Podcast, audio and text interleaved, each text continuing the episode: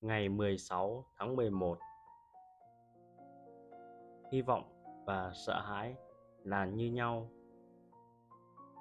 Hekato nói Hãy ngừng hy vọng và rồi ngươi sẽ ngừng sợ hãi. Nguyên nhân chính tạo nên cả hai căn bệnh này là thay vì thích nghi với hoàn cảnh hiện tại, chúng ta lại lo lắng về tương lai quá xa những bức thư đạo đức của Seneca. Hy vọng thường được coi là một điều tích cực. Sợ hãi thường được coi là điều tiêu cực.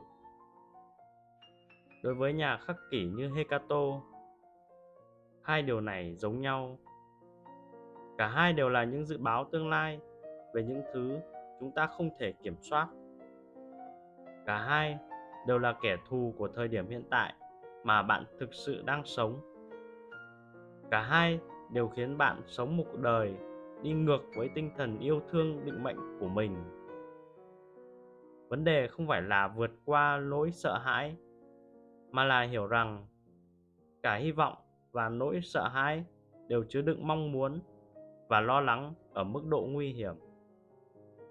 Và đáng buồn thay, mong muốn lại là nguyên nhân gây ra lo lắng.